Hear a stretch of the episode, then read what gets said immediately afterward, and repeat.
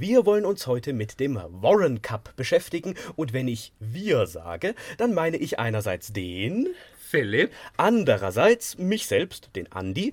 Und wenn ich Warren Cup sage, dann meine ich ein herausragendes, antik-römisches Silberkunstwerk, ein Trinkbecher, der mit eleganten und gleichzeitig nun delikaten Motiven in feinstem Relief verziert wurde. Zu unseren Sendungsankündigungen auf rdl.de und auf schwulewelle.de habe ich dazu jeweils ein Bild gepackt, wie der Becher damals vor 2000 Jahren in etwa ausgesehen haben könnte und dazu noch einen Link zur Beschreibung des British Museum mit mehreren Fotos, wie er heute aussieht. Moment. Vor 2000 Jahren? Ich glaube, ich habe schlechte Nachrichten für dich, Andi. Äh, warum? Naja, ich war letzten Monat an der Museumsnacht Basel. Okay, tolle Veranstaltung. Ja, zweifellos. Da habe ich mir aber auch einen Vortrag mit dem Titel Derb Erotisches nach Mitternacht oder so angeschaut sollte um das Liebesleben von Römern, Griechen und Etruskern handeln. Okay, ja, da kam dann sicher auch ausführlich dieser Becher und seine Motive zur Sprache. Ich meine, immerhin zeigt er auf der einen Seite einen älteren Mann mit einem jüngeren Mann und auf der anderen Seite einen älteren und einen jüngeren Jugendlichen. Und beide Paare haben Sex. Was man dazu also alles erzählen kann über die römische Sexualmoral, über die altgriechische Päderastie, über antike Konzepte von gleichgeschlechtlichem Sex und die Bedeutung von Altersunterschieden damals und wie weit das von unseren Konzepten und Vorstellungen heute entfernt ist. Genau das ist der Punkt. Es ging über 90 Prozent nur um Ehe zwischen Mann und Frau und am Ende, nach meinem Eindruck eher etwas verlegen und, Zitat, weil noch Zeit ist, ging es dann um Homosexualität, wobei die Aussage war, so habe ich es jedenfalls verstanden, dass Homosexualität in der Antike nur in der Sonderform der Päderastie, also Knabenliebe übersetzt man das, glaube ich, vorgekommen ist und die einzige Quelle darüber hinaus für Sex zwischen Männern sei der Warren Cup. Der sei aber ein absolutes Einzelstück und, wie neuere Forschung gezeigt habe, eine Fälschung. Was? Ja, das wurde so gesagt. Okay, wir hatten es ja schon in der Ankündigung versprochen. Der Warren Cup sorgt seit seinem ersten Auftauchen vor über 100 Jahren immer wieder für Aufsehen und Kontroversen. Und ich sehe gerade auf eine sehr kontroverse Meinung dieses Vortragenden, nämlich jedenfalls stellt er sich da so ziemlich gegen alle Experten und den wissenschaftlichen Konsens. Dafür hat er doch sicher einen guten Grund geliefert, also einen stichhaltigen Beweis, dass das Objekt gefälscht ist, oder? Ich kann mich an keinen erinnern. In dem Fall waschen wir mein ursprüngliches Skript für diese Sendung lieber einmal mit der schwulen Welle davon und rollen den Fall ganz anders, nämlich von hinten auf. Denn bevor wir diesen Becher in seiner ursprünglichen Funktion und Bedeutung besprechen können, müssen wir wohl erst einmal rückwärts durch seine moderne Geschichte pflügen, um ihn von all dem zu befreien, was in ihm in der Zwischenzeit gesehen wurde und was aus ihm gemacht wurde damit dann das übrig bleibt, was er tatsächlich ist. Exakt. Die Fakten. 1999 hat das British Museum den Warren Cup für 1,8 Millionen Pfund angekauft. Damals der höchste Kaufpreis für ein einzelnes Objekt von diesem Museum. Seitdem ist er praktisch ununterbrochen ausgestellt worden, meistens im British Museum selbst, teilweise bei Sonderausstellungen als Leihgabe auch in anderen Museen. Yep, Sonderausstellungen zum Beispiel zum Thema Sexualität im antiken römischen Reich, was nachvollziehbar ist, wenn es sich denn wirklich um ein echtes antik-römisches Objekt handelt. Oder aber auch zur LGBTQ-Geschichte wie in der Ausstellung Pride in Our Past im Plymouth City Museum and Art Gallery. Und das zeigt schon, heute wird dieser Becher gerne als Beispiel oder als Beleg für Homosexualität in der Antike herangezogen. Das passt dazu, dass er im British Museum an der kleinen Erklärtafel am Schaukasten auch mit einem Extrasymbol, einem Online-Link und der Einladung, LGBTQ-Geschichte zu entdecken, versehen ist. Und außerdem hat der Becher in dem Buch A Little Gay History, das wird dort im Museumshop angeboten, eine eigene Doppelseite. Dieses Buch ist lustigerweise von Richard Parkinson geschrieben, einem Ägyptologen, der sich sehr viel mit Homosexualität im alten Ägypten beschäftigt hat und das auch sehr gut. Aber beim Warren Cup verlässt er halt seine Expertise. Das muss nicht schlecht sein, aber Vorsicht ist bei sowas immer angebracht. Was schreibt er denn über das Stück? Im Prinzip schreibt er dasselbe wie das, was auf der Webseite und auf der Erklärtafel steht. Ein paar Daten über die Herkunft des Bechers und seinen Weg ins Museum und dass der Altersunterschied der dargestellten Personen heute sehr kontrovers ist, damals den Akt nach römischem Verständnis aber erst akzeptabel gemacht hätte. Der passive Partner des jüngeren Pärchens sei zwischen 14 und 16 Jahren alt gewesen, sagt Parkinson. So genau will sich das Museum wohl nicht festlegen. Die sprechen eher nebulös von Mann und Jugendlicher oder jüngerer Junge. Das ist irgendwie verständlich, finde ich. Wenn man dieses Objekt als Teil einer LGBTQ-Geschichte präsentiert, dann darf es natürlich in der öffentlichen Wahrnehmung nicht in die Nähe von Pädophilie geraten. Homosexualität und Pädophilie wurden in der Vergangenheit ja schon allzu oft und zu Unrecht miteinander verbunden. Zu Unrecht, weil das einfach sachlich falsch ist. Meistens soll damit auch Homosexualität schlecht geredet werden, macht die russische Propaganda aktuell ja auch immer wieder. Die vermeintlich perversen, homosexuellen, pädophilen Satanisten, die den Westen unterwandern und anderen Schwachsinn, den man von da hört. Nur sind wir mal ehrlich, sieht der aus wie etwa 15? Ich weiß nicht. Die Figur wirkt irgendwie zu klein und zu schmächtig. Ist er nicht jünger? Aber was heißt das dann? Dann rücken wir ja selbst Homosexualität und Pädophilie zusammen. Das können wir ja nicht machen, dann reden wir uns ja selbst schlecht. Und falsch ist es auch noch, irgendwie.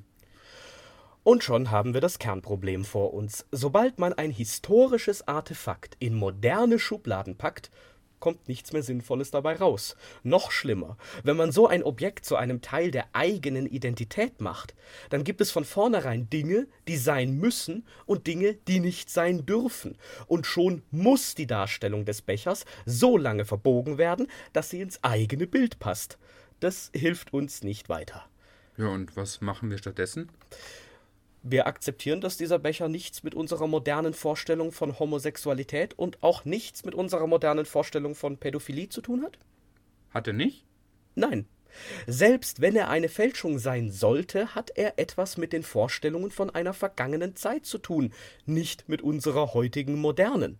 Was wir hier sehen, ist also mit Sicherheit keine erotische Liebesbeziehung zwischen Personen des gleichen Geschlechts auf Augenhöhe, das verstehen wir heute üblicherweise unter Homosexualität, aber es ist auch mit Sicherheit nicht das sexuelle und oder romantische Verlangen eines Erwachsenen gegenüber eines vorpubertierenden Kindes dargestellt, das versteht man heutzutage unter Pädophilie. Und wer übrigens dazu noch mehr wissen möchte, wir haben diesem Thema bereits einmal eine ganze Sendung gewidmet und der Podcast davon ist natürlich weiterhin verfügbar unter rdl.de und schwulewelle.de. Einfach nach dem Stichwort Pädophilie suchen. Genau, denn heute geht es um den Warren Cup und nicht um Pädophilie. Also verabschieden wir uns von dem Gedanken, dass er irgendein modernes Konzept von Sexualität darstellt. Fügen wir also weiter zurück in die Vergangenheit. Was war eigentlich mit diesem Silberbecher, bevor das British Museum ihn gekauft hat? Ja, davor befand er sich tatsächlich in Privatbesitz, wurde aber trotzdem ausgestellt als Leihgabe, nämlich von 92 bis 98 im Metropolitan Museum of Arts in New York und davor von 85 bis 91 im Antikenmuseum Basel. Was? Davon wurde bei dem Vortrag an der Museumsnacht auch nichts gesagt. Oder ich erinnere mich zumindest nicht daran. Interessant. Und wo war er davor zu sehen? Ja, davor war er mehrere Jahrzehnte gar nicht zu sehen. Was? Warum? Weil er zu anstößig war. Hä? Ein Becher ist doch zum Anstoßen da. Ha, ha. Schenkelklopfer. Nein, ernsthaft. Der Becher war seit 1966 in Privatbesitz und der damalige Besitzer konnte ihn erst 1985 in Basel ausstellen lassen. Vorher war nichts mit Ausstellen. Und vor 1966 sogar noch weniger. Der Becher galt fast 40 Jahre lang als unverkäuflich. Die Geschichte ist die. Als der erste namentlich bekannte Besitzer dieses Bechers 1928 gestorben ist, ein Ned Warren, daher auch der Name Warren Cup, wurde der Becher, wir befinden uns hier übrigens in Großbritannien, vererbt. An den letzten Sekretär von Warren, Harold Thomas zusammen mit einer Menge anderer Antiquitäten und Kunstgegenständen. Thomas wollte die Stücke dann verkaufen, nur den Becher wollte keiner haben. Nach einer Auktion 1929 blieb er einfach übrig. Er hat den Becher dann nochmal polieren lassen, damit er etwas mehr hermacht, hat aber trotzdem keinen Käufer gefunden. Hm. Die potenziellen Käufer haben ihm vielleicht gesagt, der Becher sei ihnen zu schmuddelig. Sie dachten dabei aber wohl weniger an den Belag, sondern an die Motive. Ja, das mag sein. Jedenfalls hat er bis 1952 keinen Käufer finden können und ihn einfach bei sich zu Hause auf dem Dachboden gelagert. Auf Drängen eines Freundes hat er dann nochmal versucht, den Becher zu verkaufen, dieses Mal an einen amerikanischen Sammler, und um dem Angebot etwas mehr Nachdruck zu verleihen, wurde ihm der Becher einfach mal so zugeschickt. Wohl in der Hoffnung, er behält ihn einfach und bezahlt schön brav, anstatt ihn zurückzuschicken. Genau. Aber zu der Entscheidung ist der Sammler gar nicht gekommen, weil der katholische Zollbeamte in den USA das Objekt gesehen und entschieden hat, dass sowas nicht ins Land kommt. Wow. Also ist er wieder zurückgeschickt worden. In der Zwischenzeit war Thomas aber gestorben und der Becher ging an seine Witwe, die ihn ganz schnell an einen Antiquitätenhändler weitergab. Offenbar wollte auch sie nicht viel mit dem Stück zu tun haben. Schätze ich auch mal. Der Händler hat das Stück dann dem British Museum angeboten. Sie haben aber auch abgelehnt. Wäre für sie damals aber sicher günstiger gewesen als da 1999.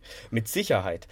Allerdings war damals gleichgeschlechtlicher Sex unter Männern im Vereinigten Königreich noch unter Strafe gestellt. Oh. Und der Erzbischof von Canterbury hätte zu diesem Zeitpunkt den Kauf mit absegnen müssen, weil er im entsprechenden Komitee als Vorsitzender saß. Oh oh. Genau. In den folgenden Jahren haben dann auch weitere Museen und Privatpersonen abgelehnt. Bis auch dieser Händler, ich vermute mal aus Verzweiflung, die einfach zuschicken Methode ausprobiert hat. Hat's geklappt? Mm, der Sammler war überaus schockiert und das Paket schneller auf dem Rückweg, als man A sagen kann. Das heißt, von 1928 bis 1966 wollte niemand den Becher haben, weder ein Museum noch private Sammler. Genau.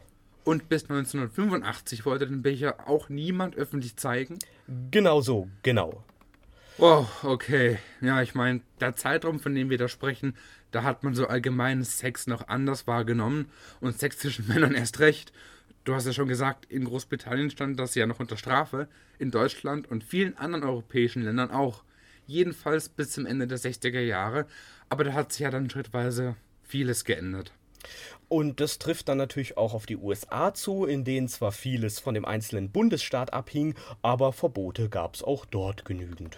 Und nicht zu vergessen, Sex unter Männern oder das Verlangen danach war bis Anfang der 90er Jahre als Krankheit klassifiziert. Und vom gesellschaftlichen Klima mal ganz zu schweigen, in dem mehrheitlich eine undefinierte Wolke aus Schlagworten wie ekel, unnatürlich, sündig, teuflisch, abartig, krank, pervers, verweichlicht und so weiter grasierte.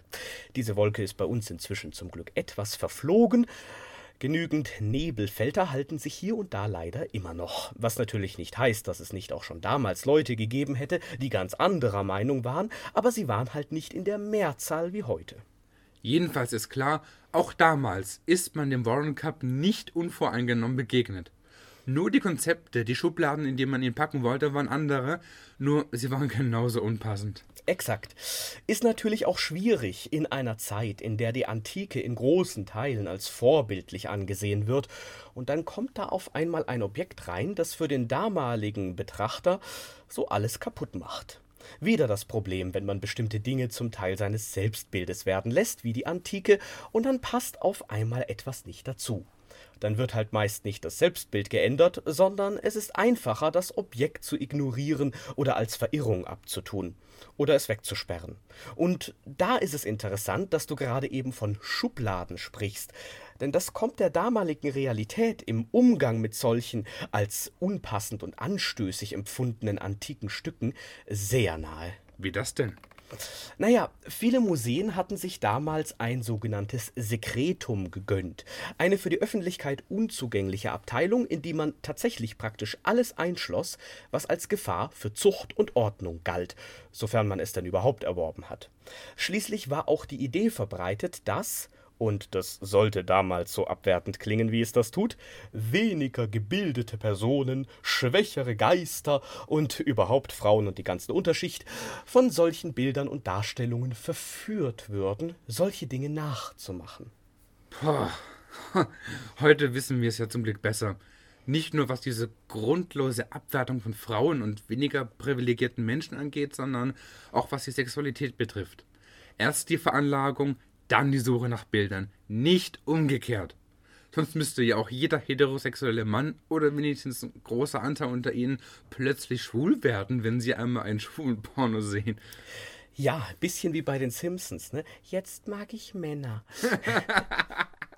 Ja, aber dass so ein gesellschaftliches Klima natürlich trotzdem nichts an den Wünschen und am Verlangen einzelner Menschen ändert, das ist offensichtlich, und wer damals nicht ganz mit geschlossenen Augen durchs Leben ging, dem war das selbstverständlich auch bewusst. Wir behandeln heute den Warren Cup. Aktuell pflügen wir noch seine moderne Geschichte zurück und sind jetzt bei seinem ersten modernen Besitzer angekommen, der namentlich bekannt ist und von dem der Becher seinen Namen hat. Ned Warren. Was war das eigentlich für ein Typ? Jedenfalls für die damalige Zeit kein durchschnittlicher Typ. Ned Warren heißt eigentlich mit vollem Namen Edward Perry Warren, ist Jahrgang 1860 und wurde in eine Einwandererfamilie in den USA geboren, die allerdings schon seit einigen Generationen, also seit über 200 Jahren in Amerika ansässig war. Er war also zweifellos Amerikaner. Sein Vater hatte der Familie als Industrieller in der Papierherstellung ein Vermögen eingebracht und so wuchsen Ned und seine vier Geschwister in einem wohlhabenden Umfeld auf. Ein fünftes Geschwister ist jung gestorben, für das 19. Jahrhundert nicht ungewöhnlich, selbst in wohlhabenden Familien. Schon als kleines Kind habe er lieber Römer als Cowboy und Indianer gespielt und er war sehr fasziniert von Religion. Beides im 19. Jahrhundert jetzt nicht das Ungewöhnlichste in einer Zeit, in der Religion noch eine viel größere Rolle im Alltag spielte als heute und in einer Zeit, in der die Antike als Vorbild für vieles galt, das hatten wir ja schon angesprochen. Nicht umsonst sind viele monumentale Gebäude aus dieser Zeit in einem, ja, die Antike nachahmendem Stil erbaut, mit weißen Säulen, Statuen, Reliefs und so weiter obwohl die in der Antike selbst gar nicht weiß waren, sondern bemalt. Ja, das wusste man damals nur noch nicht so genau oder man wollte es nicht so genau wissen, weil es nicht ins Ideal gepasst hätte. Jedenfalls kam Ned das erste Mal mit acht Jahren nach Europa und wurde dort von seiner Familie in den Museen, in den Abteilungen mit den antiken Statuen geparkt, während sie selbst sich die Bildersammlungen angesehen haben. Und Ned meinte gegen Ende seines Lebens, dass sein Interesse an diesen Statuen, äh, Zitat, nicht vollständig äh, der Kunst galt. Was meinte er wohl damit? Naja, die Statuen waren nackt. Exakt. Und die Museen damals waren eher öffentliche, imperial inszenierte Sammlungen von Kulturgütern aus der ganzen Welt, gerne auch geraubt. Soll unterm Strich heißen, da stehen in so einer Abteilung von griechischen Statuen, egal wo in Europa damals, ein Haufen nackter Männer mit athletischen Körpern vor einer beeindruckenden Kulisse rum, während während es die Sexualmoral der Zeit nicht erlaubt, Nacktheit anderswo zu zeigen. So wird ein Museum ganz schnell mal zu einem beeindruckenden Tempel der Erotik. Der war damals acht, oder? Äh, ja, und er wird auch beeindruckt gewesen sein, konnte aber damals vermutlich noch nicht richtig einordnen, was sich da in ihm regt. Das Zitat stammt ja auch von viel später, und da wusste er dann schon längst was mit anzufangen. Jedenfalls hat er schon in seiner Schulzeit Gedichte geschrieben, in denen er andere Jungs anschmachtete und sie mit Antinous verglich. Das war doch der Liebhaber von Kaiser Hadrian, oder? Genau der, und da sind wir auch schon bei der nächsten Deutung von Antike und wie sie in ein Selbstbild integriert wurde. Wie gesagt, das gesellschaftliche Klima im 19. und frühen 20. Jahrhundert war gegenüber Sex zwischen Männern jetzt nicht gerade positiv eingestellt. Tatsächlich kamen viele Ideen wie der Aspekt Krankheit damals erst so richtig mit dazu. Gleichzeitig aber hat sich die Idee von Homosexualität als Identität auch erst in dieser Zeit gebildet. Und mit einer Identität kann man dann natürlich auch Gleichgesinnte finden und Forderungen aufstellen. Und genau das ist Ende des 19. Jahrhunderts auch passiert. Wir haben in der Vergangenheit ja auch immer wieder auf Schlüsselfiguren und Einrichtungen aus dieser Zeit hingewiesen, wie zum Beispiel den Juristen Karl Heinrich Ulrichs, der erstmals dem Kind einen Namen gab und das gleichgeschlechtliche Verlangen unter Männern äh, mit dem Begriff Uranismus versehen hat, gegen den sich dann später Homosexualität durchgesetzt hat. Oder Magnus Hirschfeld, der als früher Sexualwissenschaftler versucht hat, das Phänomen wissenschaftlich zu beschreiben und natürlich viele mehr. Oft spielten in diesem Bereich aber auch Referenzen auf die Antike eine Rolle, eben weil antike Statuen eine der wenigen gesellschaftlich akzeptierten Formen von Nacktheit waren und auch weil man sich solcher Figuren wie Kaiser Hadrian und seinem Liebhaber Antinous oder solcher Konzepte wie der altgriechischen Knabenliebe, der Päderastie, für die eigene Sache bemächtigen konnte.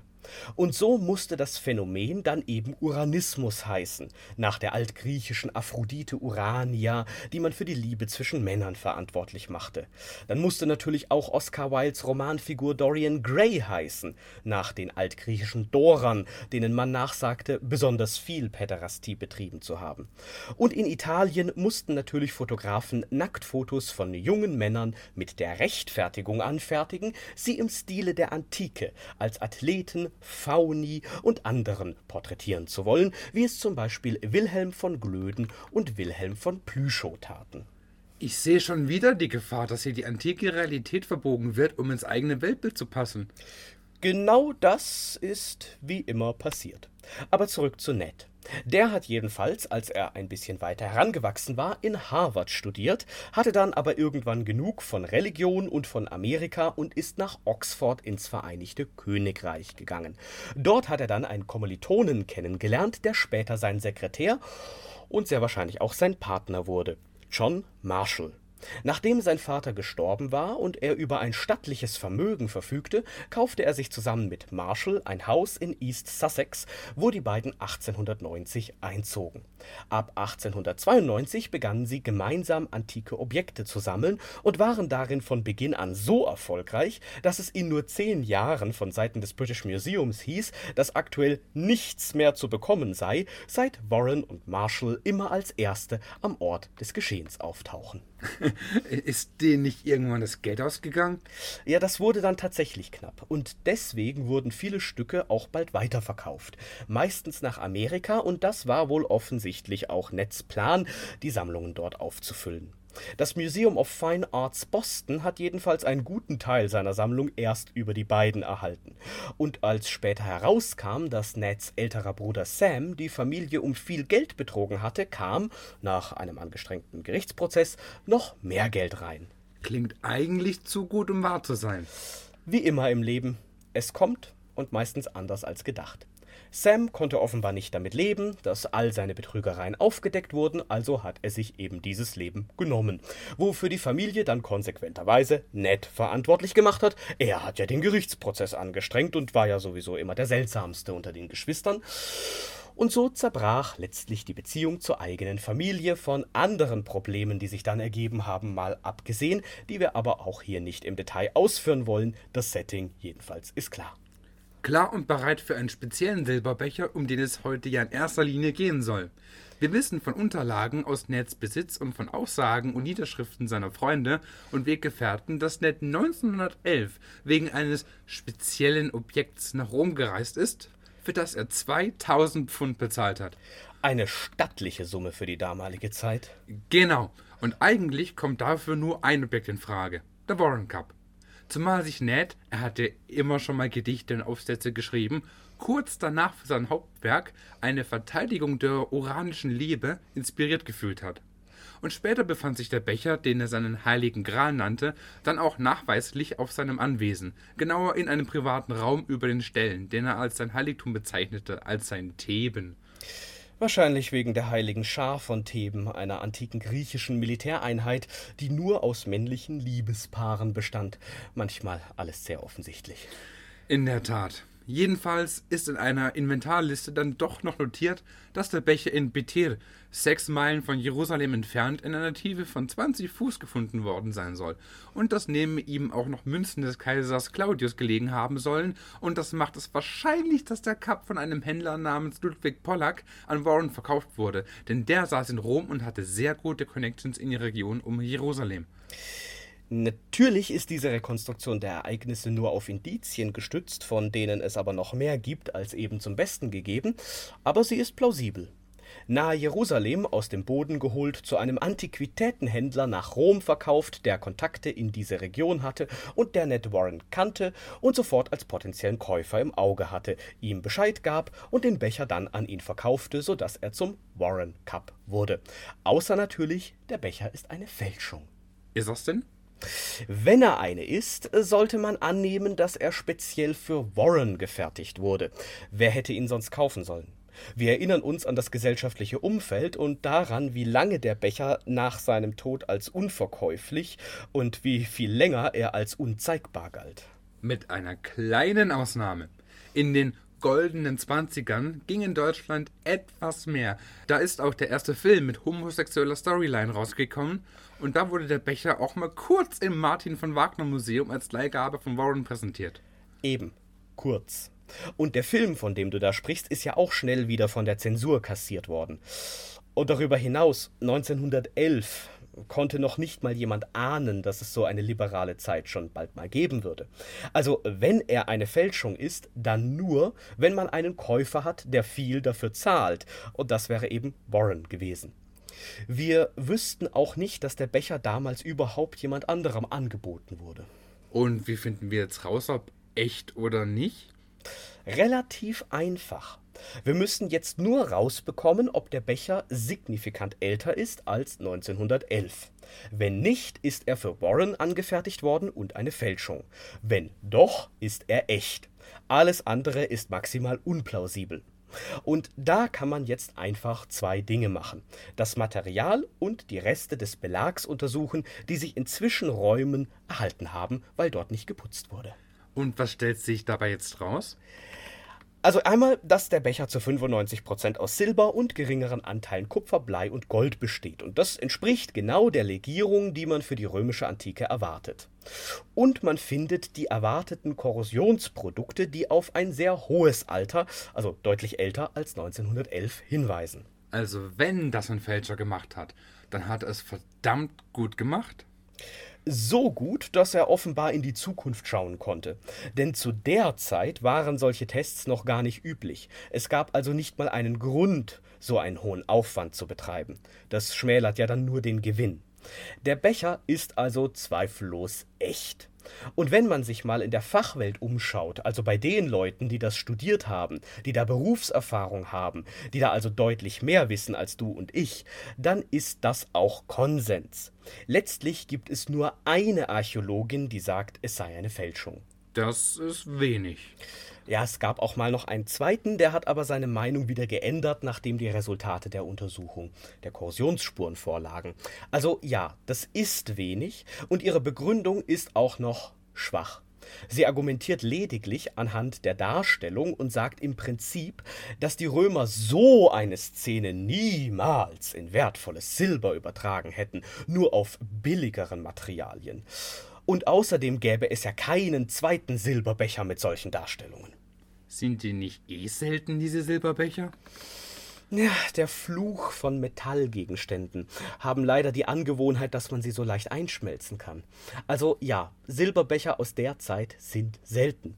Natürlich hat man Funde aus Pompeji oder Hortfunde, wo in Zeiten von Unsicherheiten gerne mal Wertsachen vergraben und dann unter Umständen nicht mehr abgeholt wurden, aber da sind aus dieser Zeit eben nur wenige Silberbecher dabei.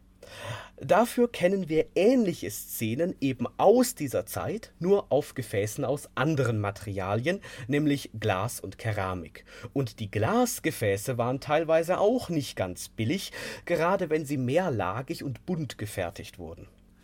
Dann sind wir endlich durch die moderne Geschichte durch. Haben Mäntelchen um Mäntelchen aus Zuschreibungen, Vorstellungen, Wünschen und Hoffnungen, die man in der Moderne diesem Becher umgelegt hat, abgeschüttelt und können endlich einmal den Becher direkt anschauen, um was er früher einmal war. Eine Fälschung jedenfalls nicht.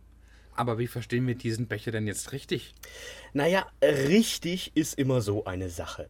Sagen wir so richtig wie möglich. Weil letztlich können wir ja nicht in die Vergangenheit reisen und zuschauen, wann, wie und warum der Becher genau verwendet wurde und was er für die Menschen damals bedeutet hat. Aber wenn wir ihn einer bestimmten Zeit und einem Ort zuordnen können und dann mit anderen Hinterlassenschaften vergleichen, die uns etwas über diesen Becher oder seine Bedeutung sagen können, dann dürften wir schon eine ziemlich genaue Vorstellung erhalten, also eine, die recht nah an der damaligen Realität dran ist. Okay, womit fangen wir an? Wir wissen von vorhin ja schon, dass der Becher nahe Jerusalem gefunden worden sein soll, zusammen mit Münzen eines Kaisers. Von Kaiser Claudius. Der regierte von 41 bis 54 nach Christus. Und wir nehmen nun mal an, dass die Angaben über den Becher so stimmen. Sie sind jedenfalls die besten, die wir haben und geben uns schon mal einen Anhaltspunkt, von wann dieser Becher ist. Er muss demnach nach dem Regierungsantritt von Claudius, also nach 41, im Boden verschwunden sein und dementsprechend vor 41 hergestellt worden sein. Und da er doch einige Abnutzungsspuren aufweist, können wir grob schätzen, dass er schon einige Jahrzehnte älter ist. Aber das ist natürlich sehr ungenau und deswegen kombiniert man immer, wenn es geht, verschiedene Datierungsmethoden miteinander. Im Falle dieses Bechers kann man zum Beispiel noch das Motiv und den Kunststil mit anderen Objekten vergleichen, bei denen man sicher weiß, aus welcher Zeit sie stammen. Du hattest ja schon erwähnt, es gibt ähnliche Motive auch auf Glas- und Keramikgefäßen. Genau. Zwei solcher Objekte oder vielmehr Fragmente davon liegen übrigens auch direkt neben dem Warren Cup im Schaukasten im British Museum. Sind natürlich nicht die einzigen, die es gibt, aber alle diese Vergleichsstücke mit ähnlichen Motiven datieren etwa zwischen 25 vor bis 25 nach Christus.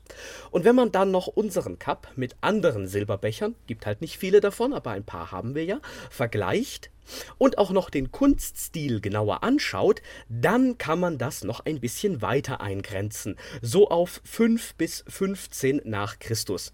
Aber aufs Jahr genau können wir es natürlich nicht sagen und es bleibt eine kleine Unsicherheit. So oder so, wir landen auf jeden Fall etwa in der Zeit um Christi Geburt oder anders gesagt in der späten Regierungszeit von Kaiser Augustus. Der ist im Jahr 14 nach unserer Zeitrechnung gestorben. Ah ja, Augustus.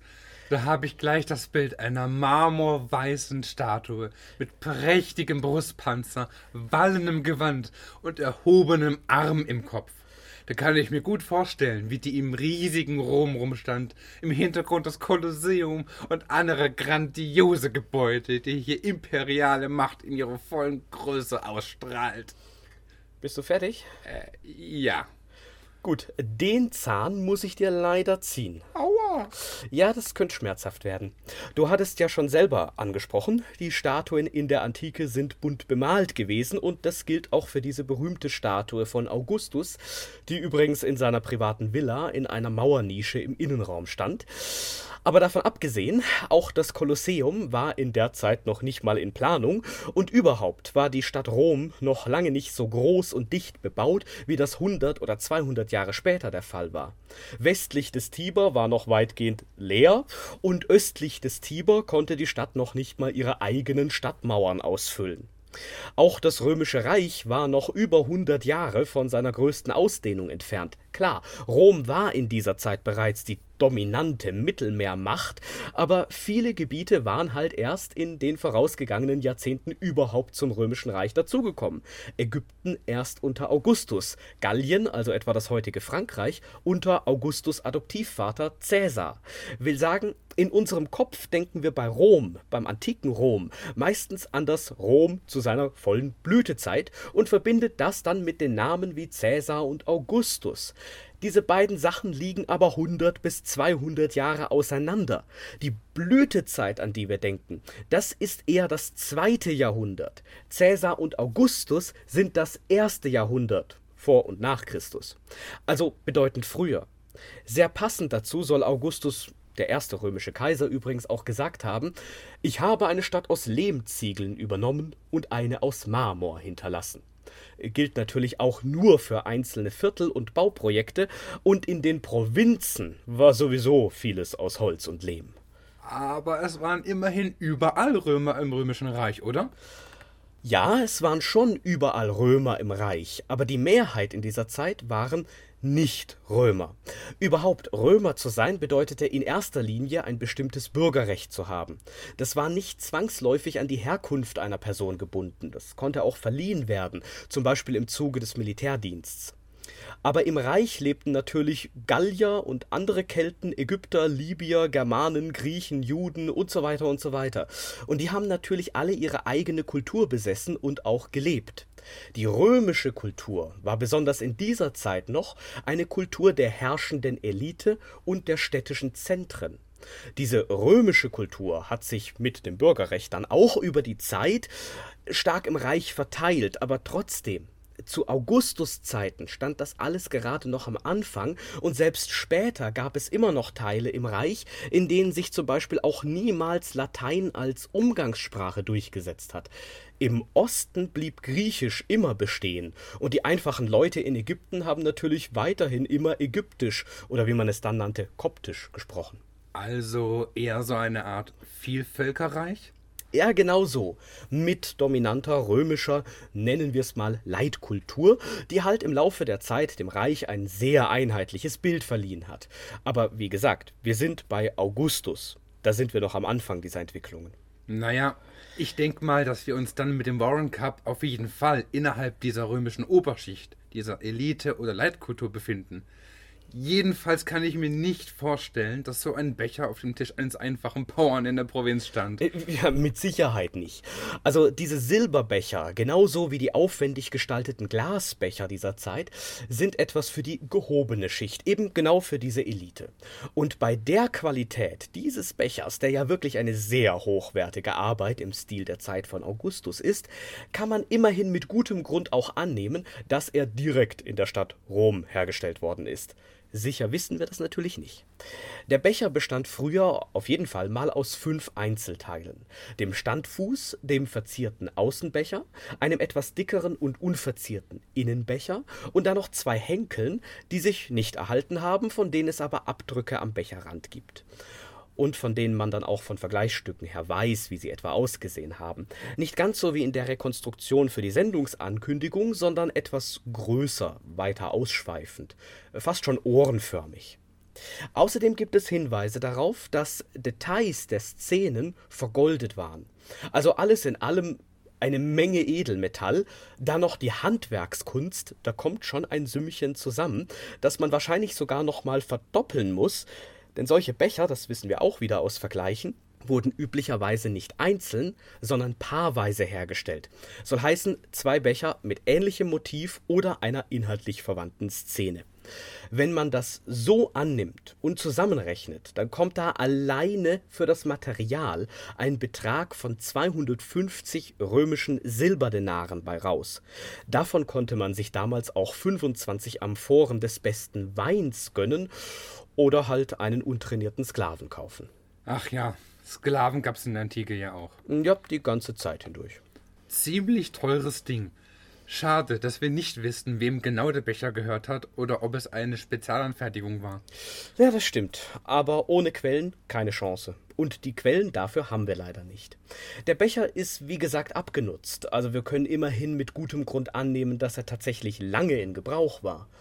Und wenn wir ihn etwa auf Christi Geburt datieren und er irgendwann nach 41 im Boden gelandet ist, dann sind das ja schon mal etwa um die 40 Jahre, die er mindestens benutzt wurde.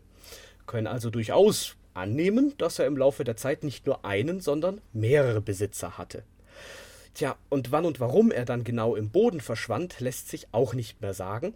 Aber im Raum Jerusalem und in der Zeit nach 41 bietet sich natürlich ein Ereignis besonders an, an dem man schon mal seine Wertsachen im Boden vergraben kann, jedenfalls als Angehöriger der römischen Elite, nämlich zur Zeit des jüdischen Krieges, der nach längeren Problemen und Spannungen zwischen Römern und Juden mit einem jüdischen Aufstand 66 begann und mit der Zerstörung des jüdischen Tempels Stempels im Jahr 70 endete.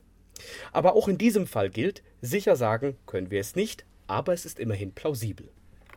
Das heißt also, der Warren Cup wurde wahrscheinlich in Rom in der späten Regierungszeit von Augustus hergestellt, wahrscheinlich mit einem zweiten Becher, einem Gegenstück. Er ist dann über mehrere Jahrzehnte lang in der römischen Elite verwendet worden, hat wahrscheinlich mehrere Besitzer gehabt und ist am Ende wahrscheinlich etwa zur Zeit des jüdischen Krieges vergraben worden. Vielleicht in der Hoffnung, ihn später wieder abholen zu können? Ja, oder halt als Kriegsbeute. Abgeholt wurde er jedenfalls nie, sonst hätten wir ihn nicht gefunden. er war also lange in Gebrauch, aber wozu so einen teuren Silberbecher? Sieht der nicht nach Alltagsgeschirr aus. Ja gut, wozu ist immer so eine Frage. Wozu teures Meißner Porzellan? Ne? Aber du hast natürlich recht. Das ist kein Alltagsgeschirr, das ist Prunkgeschirr. Die damaligen Reichen und Mächtigen im Römischen Reich waren ja reich und mächtig, nicht nur weil sie so viel Besitz, sondern auch weil sie so viele gute Kontakte untereinander hatten und gute Kontakte wollen nun mal gepflegt werden. Ein Baustein dafür sind natürlich gemeinsame Essen und Feierlichkeiten und in genau so einem Setting dürfen wir uns den Warren Cup ursprünglich denken. Also als besonders fancy Trinkbecher bei einer Art Dinnerparty reicher Römer? Im Prinzip ja. Nur bei Dinnerparty, ich weiß nicht, da denke ich an große Säle mit einer großen Tafel und das hat absolut nichts Römisches.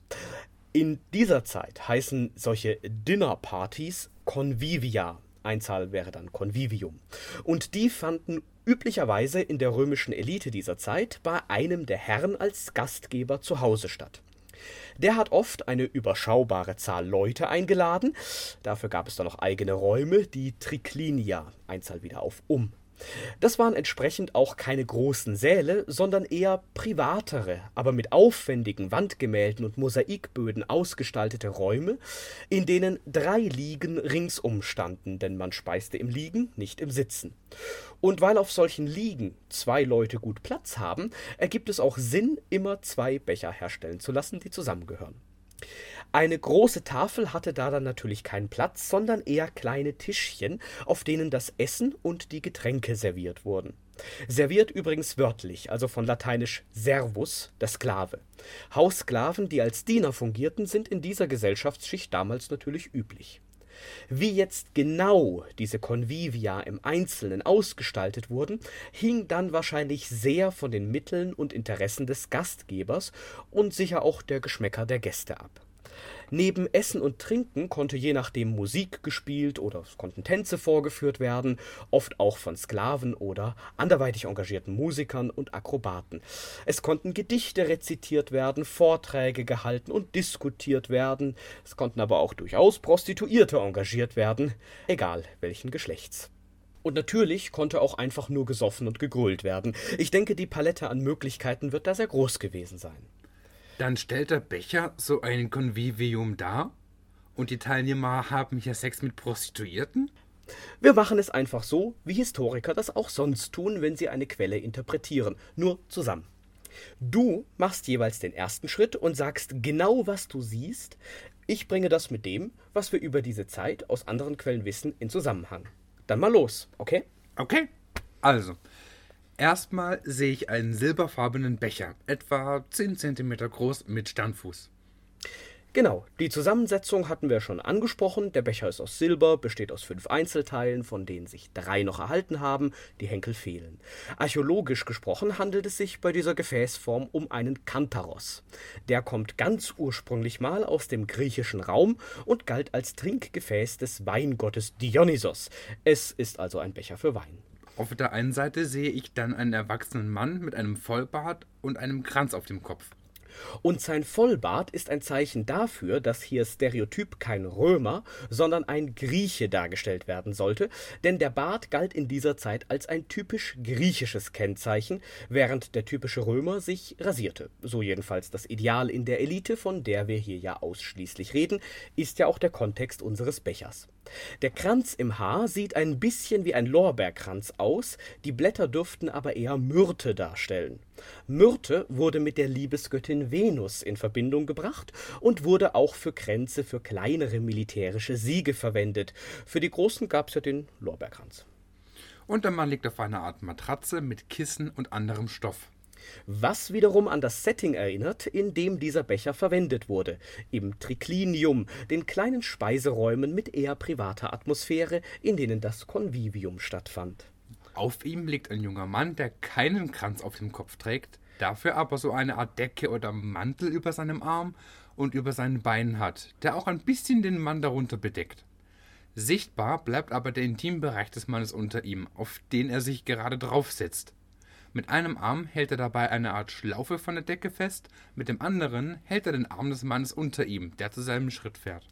Ja, also wir haben es hier ganz eindeutig mit Analverkehr zu tun, bei dem der ältere Mann den jüngeren penetriert, wobei der jüngere hier nicht ganz passiv bleibt, sondern sich eben aktiv auf den Schritt des älteren niederlässt. Was die Hand des älteren, die in Richtung Schritt des jüngeren unterwegs ist, ähm, da genau sollte, lässt sich nicht so genau sagen, weil sie eben von der Decke oder dem Mantel hier verdeckt ist. Vielleicht sollte sie auch nur zur Hüfte gehen und ihn etwas dirigieren. Aber diese Decke oder Mantel ist interessant, denn die kann identifiziert werden als eine Klamis, also als einen griechischen Mantel. Und das erinnert wiederum ein bisschen an die Metapher des griechischen Dichters Asklepiades, der davon spricht, dass zwei Liebhaber von einem Mantel verdeckt werden. Dass der Jüngere keinen Kranz trägt, sondern nur der Ältere, der hier aktiv penetriert, könnte dann aber auch so gedeutet werden, dass hier scherzhaft oder kritisch auf einen einfachen Sieg hingewiesen werden soll. Okay. Links von den beiden ist eine Art Kiste, auf der eine Leier steht, zu sehen. Kisten waren damals die Möbel, Schränke gab's noch nicht, und dieses Musikinstrument ist wieder ein griechisches. Eine elfseitige Lyra, um genau zu sein. Die gab's zu dieser Zeit schon seit fast 500 Jahren, passt aber auch wieder zum Setting des Konviviums, bei dem man ja auch Musik erwarten konnte. Auf der anderen Seite, also rechts von den beiden, ist eine doppelte Tür zu sehen. Die eine Seite ist geöffnet und ein sehr junger Mann steht darin schaut auf die beiden anderen, hat kurze Haare und trägt ein eher offenes Gewand. Ja, und anhand der Art, wie diese Figur dargestellt ist, handelt es sich hier sehr sicher um einen jungen Sklaven, der entweder unerwartet in den Raum tritt oder für irgendetwas gerufen wurde. Auch das passt natürlich wieder genau in die Szene eines Konviviums, bei dem die Gäste von Sklaven bedient wurden. Er hat aber noch eine Funktion. Er repräsentiert auch den Betrachter des Bechers, der ja auch von außen auf diese Szene schaut, aber nicht mitmachen kann hat was Voyeuristisches an sich. Genau. Ja, und im Hintergrund dieser Szene sieht das so ein bisschen aus, als wäre nochmal eine große Decke oder ein großer Vorhang aufgespannt. Äh, ja, das passt natürlich nicht ganz zur Türe auf der rechten Seite. Links sieht es dann eher nach Vorhang aus, rechts nach Wand. Normalerweise sind solche Triklinia auch Innenräume. Es gibt aber auch archäologische Belege, dass sie als eine Art Gartenlaube angelegt worden sind. Je nachdem, wie reich der Hausherr war, konnte er sich auch mehrere solche Räume leisten. Jedenfalls könnte es sich hier dann vielleicht um so eine mit Vorhängen begrenzte Gartenlaube handeln und die Tür würde dann in das Haus nach innen führen. Römische Häuser der Oberschicht hatten ja typischerweise einen Innenhof mit Garten, in dem wir uns dann mit dieser Laube auch befinden würden. Das ist aber ein bisschen spekulativ. Dann haben wir die eine Seite fertig, oder? Ja, auf zur anderen Seite. Okay, da haben wir wieder diesen Vorhang im Hintergrund. Keine Türe dieses Mal. Dann haben wir da wieder links eine Kiste, dieses Mal mit einem Schloss oder sowas in der Art. Da steht keine Leier drauf, sondern sie ist offen und es hängen weitere Stoffe raus. Rechts von der Decke hängt dieses Mal keine Schlaufe, sondern zwei Flöten. Ja, genau. Diese zwei Flöten, das sind griechische Auloi, eine Doppelflöte, die wieder in eine ähnliche Richtung weist wie die Leier auf der anderen Seite. Und ja, das eckige Ding an der Kiste ist tatsächlich ein Schloss bzw. die Umrandung für das Schlüsselloch. Auf dem Boden haben wir wieder eine Matratze und darauf Kissen und andere Decken oder sowas, wie auf der anderen Seite auch. Und wir haben wieder zwei Leute hier einen älteren und einen jüngeren Jugendlichen. Der ältere scheint auf der Matratze zu knien, und zwar zwischen den beiden des seitlich liegenden Jüngeren. Und der ältere penetriert dabei den Jüngeren von hinten. Der Ältere trägt auch wieder einen Kranz im Haar, der Jüngere passive nicht. Im Gegensatz zum Bild auf der anderen Seite schauen hier die beiden Figuren nicht in dieselbe Richtung, sondern voneinander weg. Und beide haben am Hinterkopf eine längere Locke, die des Älteren ist etwas hochgebunden. Genau, also grundsätzlich ist das hier dasselbe Setting wie auf der anderen Seite, nur dass die Beteiligten jünger sind. Da spielen dann auch diese Locken eine sehr wichtige Rolle. Die sind wieder eine eindeutig griechische Frisur. Die haben sich griechische Bürgersöhne stehen lassen, bis sie in die Gemeinschaft der jungen Erwachsenen aufgenommen wurden. Dann haben sie sie abgeschnitten und den Göttern geopfert. Das war also ein wichtiger Teil des Erwachsenwerdens und erfolgte so üblicherweise zwischen 16 und 18 Jahren. Das gibt uns jetzt zwei wichtige Informationen. Wenn beide hier so eine Locke tragen, dann sollen hier ganz spezifisch griechische jugendliche Bürger dargestellt werden, also keine Sklaven. Die Locke verrät uns zum anderen aber noch, dass der ältere der beiden maximal 18 sein konnte, sonst hätte er die Locke ja nicht mehr. Wenn man ihn etwa auf 17 schätzt, liegt man sicher nicht weit daneben. Da der Jüngere noch deutlich kleiner und die Figur insgesamt weicher dargestellt ist, die Locke auch noch nicht hochgebunden hat, wie das bei älteren Jugendlichen eher die Mode war, kann man ihn grob auf 13 schätzen. Wow, das ist jung. Aber warum haben die da überhaupt Sex miteinander? Ich bin etwas verwirrt. Das ist ein römischer Becher und was wir hier sehen, passt irgendwie auch in das Setting dieser Gasmelder der Convivia. Aber andererseits ist an allen Ecken und Enden Griechenland drin. Und bei solchen Gastmählern kann man je nachdem zwar mit Prostituierten rechnen, aber wenn hier Bürger dargestellt sind, passt das ja auch irgendwie nicht. Und warum ist der eine so jung? War das damals normal? Ja, du bist auf jeden Fall zu Recht verwirrt. Vielleicht war es auch der damalige Betrachter eine Zeit lang, wenn er sich den Becher erst flüchtig und dann immer genauer angeschaut hat. Diese Räume für die Gastmäler, die Triklinia, waren ja damals schon mit vielen Mosaiken und Wandbildern ausgestaltet, einerseits um natürlich den eigenen Reichtum zur Schau zu stellen, andererseits auch um Gesprächsstoff zu liefern. Die Bilder boten ganz gute, ja, auf Englisch sagt man Starter für eine Konversation, und diese verzierten Becher hatten halt genauso eine Funktion.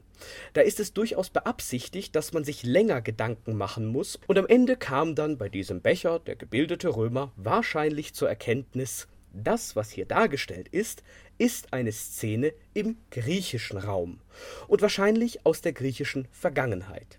Es handelt sich um zwei Darstellungen der griechischen Päderastie oder Knabenliebe, wie sie etwas altmodisch übersetzt wird. Und das erklärt diese Darstellungen? Es erklärt sie absolut. Die griechische Knabenliebe ist an sich ein komplexes Thema, über das man auch eine ganze Sendung gestalten könnte, daher in aller Kürze. Im alten griechischen Kulturraum, wir sprechen da jetzt etwa vom 7. bis 4. Jahrhundert vor Christus, war das Konzept der Päderastie bekannt. Wurde nicht überall praktiziert, bis Ende des 4. Jahrhunderts vor Christus hat es ja kein einheitliches griechisches Reich, sondern nur griechische Stadtstaaten gegeben, und je nach Stadtstaat war Päderastie entweder anerkannt oder geduldet oder sogar verboten. Grundsätzlich, nach den Quellen, die wir haben, die meisten sind aus Athen, ist die altgriechische Päderastie ein System aus dem Stadtadel oder der gehobenen Bürgerschaft. Es geht dabei darum, dass ein angesehener reicher Bürger, der entweder erwachsen war und selbst Frau und Kinder hatte, oder der selbst ein älterer Jugendlicher war und von dem selbstverständlich erwartet wurde, später Frau und Kinder zu haben, sich jugendliche Söhne anderer angesehener Bürger sucht, sich in sie verliebt und ihnen aus Liebe Geschenke anbietet. Die Jugendlichen sollten sich dann aus ihren Verehrern diejenigen aussuchen, die sie für die weisesten, besten und angesehensten hielten, ihre Geschenke annehmen und ihnen aus Dankbarkeit und Bewunderung nacheifern und folgen. Die Idee ist letztlich, dass sich der Ältere aus Liebe vor dem Jugendlichen nicht blamieren will und sich so vorbildlichst verhält, während der Jugendliche aus voller Bewunderung und Dankbarkeit über die Zuneigung und die Geschenke ihm nacheifert und so ebenfalls das Beste aus sich macht und zu einem tugendhaften und tüchtigen Bürger heranwächst. Im Kern klingt das wie ein romantisches Ausbildungsverhältnis. Wie kommt das Sex ins Spiel? Ja, genau. Also im Prinzip sollte es das auch sein, aber als Gegenleistung für die Geschenke und aus Dankbarkeit ist halt auch erwartet worden, dass die Liebe körperliche Erfüllung findet, wobei die Vorstellung, also das Ideal war, dass der Jugendliche passiv bleiben, nicht mitmachen, noch nicht einmal Emotionen dabei zeigen sollte und der Ältere auch keine Handlungen vornehmen sollte, die als entehrend galten, wie zum Beispiel Analverkehr. Das ging eigentlich gar nicht. Das war ein Tabu, das war entehrend, weil es einen Mann, der damals ausschließlich aktiv sein sollte, in eine passive Rolle brachte. Auch die Vorstellung von Männlichkeit war ja damals eine andere. Trotzdem, wie das so mit Idealnummer ist, gemacht wurde es trotzdem. Es sollte dann im Einzelfall halt nur nicht an die große Glocke gehängt werden, weil es eben dem Ansehen des Passiven auch später noch echt schaden konnte. Wenn es aber allgemein um päderastische Verhältnisse damals ging, wurden auch immer wieder Anspielungen auf Analverkehr gemacht. Also interessanterweise ein Tabu und ein offenes Geheimnis zugleich. Wow. Und das ging mit 13 schon los? Ja, unter Umständen sogar schon mit 12. Zwischen 12 und 18 Jahren ist das übliche Alter. Als Ideal galt 16 bis 17. Der Beginn war auch der Beginn der Pubertät, das Ende mit beginnendem stärkeren Bartwuchs. Also übrigens, weil wir es am Anfang der Sendung kurz angesprochen haben, auch nach unserem heutigen Verständnis eigentlich keine Pädophilie. Da würde sich das Interesse ja auf vorpubertäre Kinder richten. Bei den alten Griechen richtete sich das Interesse aber auf pubertierende Jugendliche. Das wäre nach unseren Begriffen dann das Zielalter einer Hebephilie. Aber auch das würde gar nicht passen, weil bei uns ja das persönliche, romantische und sexuelle Verlangen für diese Definition im Vordergrund steht. Und bei den alten Griechen war die Päderastie halt eher eine gesellschaftliche Institution. In anderen Worten, reiche Bürger haben sich da ihre Jugendlichen ausgesucht, egal ob sie persönlich ein erotisches oder sexuelles Verlangen nach ihnen hatten oder nicht. Man hat es damals halt gesellschaftlich von ihnen erwartet. Und die Römer hatten auch so ein System? Und deswegen haben sie es auf diesem Becher abgebildet? Oder war das einfach ein Grieche mit römischem Bürgerrecht? In der Zeit gehörte der griechische Raum ja bereits zum Römischen Reich. Ja, das ist eine gute Frage, aber nee, die Römer hatten kein solches System. Und auch im griechischen Raum war die Hochzeit dieses naja, bürgerlichen Erziehungssystems plus, nenne ich es mal, längst vorbei. Leider fehlen uns für viele Zeiten und Orte halt die genaueren Quellen. Wir wissen daher auch nicht exakt, wie das System in anderen Städten als Athen und zu anderen Zeiten genau ausgestaltet war, aber wir haben immerhin Hinweise, dass es kurz vor der römischen Herrschaft, in der Zeit des Hellenismus, wenigstens noch in Sparta, Theben und auf der Insel Kreta praktiziert wurde. Jedenfalls äh, meinte ich deswegen vorhin auch, dass diese Szene wahrscheinlich in der Vergangenheit spielen sollte. Aber welchen kulturellen Hintergrund jetzt der Auftraggeber hatte, können wir natürlich auch nicht sagen, weil die Römer halt auch die griechische Kultur in dieser Zeit sehr stark bewunderten, insbesondere die griechische Kultur der Vergangenheit. Ich merke schon, dass diese antiken Kulturen ganz andere Vorstellungen und Ideale hatten als wir heute und unsere modernen Begriffe mal wieder nicht ganz passen. Aber verstehe ich das jetzt richtig? Auf dem Warren Cup ist griechische Päderastie dargestellt worden aber als der Warren Cup hergestellt wurde, wurde die schon weitgehend gar nicht mehr praktiziert. Aber zu der Zeit, in der sie am weitesten verbreitet war, war Analverkehr in einem solchen Verhältnis eigentlich ein Tabu. Das heißt, der Becher bildet letztlich nicht eine Realität ab, sondern eine römische Fantasie von der griechischen Vergangenheit. Das ist immerhin eine sehr plausible Interpretation, ja. Der Warren Cup zeigt, wie sich die Römer im ersten Jahrhundert nach Christus die alte griechische Päderastie vorgestellt haben, jedenfalls die sexuelle Komponente davon. Auf der einen Seite ein erfahrenes Paar, das hier wie Experten Liebe macht, wobei der Jüngere gerade etwas über 18 Jahre alt sein dürfte, seine Jugendlocke also noch nicht lange hergegeben hat. Wir wissen, dass auch im alten Griechenland solche Beziehungen auch über diesen Punkt teilweise hinaus geführt wurden, auch wenn das von der Gesellschaft verspottet wurde. Eigentlich sollte sie nach dem Erwachsenwerden des Jüngeren in eine lebenslange Freundschaft übergehen. Nach der Interpretation der Römer oder eher der Römer, die für diesen Becher verantwortlich sind, äh, wohl eher eine Freundschaft plus. Auf der anderen Seite dann die beiden Jüngeren, die also noch unerfahren sind und daher wohl auch etwas sagen wir, unbeholfener dargestellt werden. Die Szenen an sich zeigen auf jeden Fall keine Vergewaltigung und auch keine Gewalt, sondern eher zärtliche Akte im gegenseitigen Einvernehmen, auch wenn der jüngste Beteiligte erst um die 13 ist und nach unserem modernen Wissen und Verständnis noch nicht unbedingt mündig in so einen Akt einzuwilligen. Aber die Menschen der Antike hat halt herzlich wenig interessiert, was wir später mal denken, wissen und für richtig erachten, und uns geht's heute ja jetzt nur darum zu zeigen, wie Sie diesen Becher gesehen haben. Und ganz offensichtlich war das eine römische Interpretation der altgriechischen Päderastie. War ein ziemlicher Ritt durch die Zeiten und mich hat besonders fasziniert, dass dieser Becher bzw. die Darstellungen darauf offenbar immer schon zu einem gewissen Grad Fantasie waren. Ja, so kann man das zusammenfassen. Dieser Becher zeigte das, was einige Römer der Elite des frühen ersten Jahrhunderts nach Christus unter der altgriechischen Knabenliebe, der Päderastie, verstanden, wie sie sie sahen, obwohl sie gar nicht mehr groß und schon gar nicht mehr in ihrer alten Form praktiziert wurde. Er sollte bei Gastmählern den Reichtum des Besitzers zeigen und zu Gesprächen anregen. Vielleicht nicht nur zu Gesprächen? Vielleicht, aber auch für Gespräche war er sicher gut. Man konnte rätseln, interpretieren, sich aufregen, moralische Diskussionen führen, über den griechischen Kulturraum sprechen, den die Römer ja überaus bewunderten und aus dem sie auch vieles übernahmen, ganz handfest auch, zum Beispiel indem sie Statuen abtransportieren ließen. Ähm, er war aber sicher auch für derbe Witze über Männlichkeit oder Unmännlichkeit gut. Entsprechende Ausdrücke und Sprüche haben sich ja als Graffiti zuhauf in Pompeji erhalten. Und da der Becher selbst nicht wertete, konnte man entweder das, was man da sah, als unrömisch verspotten, oder man konnte die Griechen bewundern. Oder man konnte darüber reden, welcher junge Sklave oder Prostituierte denn aktuell empfehlenswert sei. Das alles entspricht der damaligen Realität. Tja, was genau sich für Gespräche um ihn herum entsponnen haben, werden wir wohl nie wissen. Aber wir haben jetzt gesehen, wo er ursprünglich hingehörte. Und wir haben gesehen, was seit seiner Entdeckung aus ihm gemacht wurde. Er ist zur Projektionsfläche geworden und hat, so kann man das sagen, weiter Gespräche angeregt, auch in der Moderne.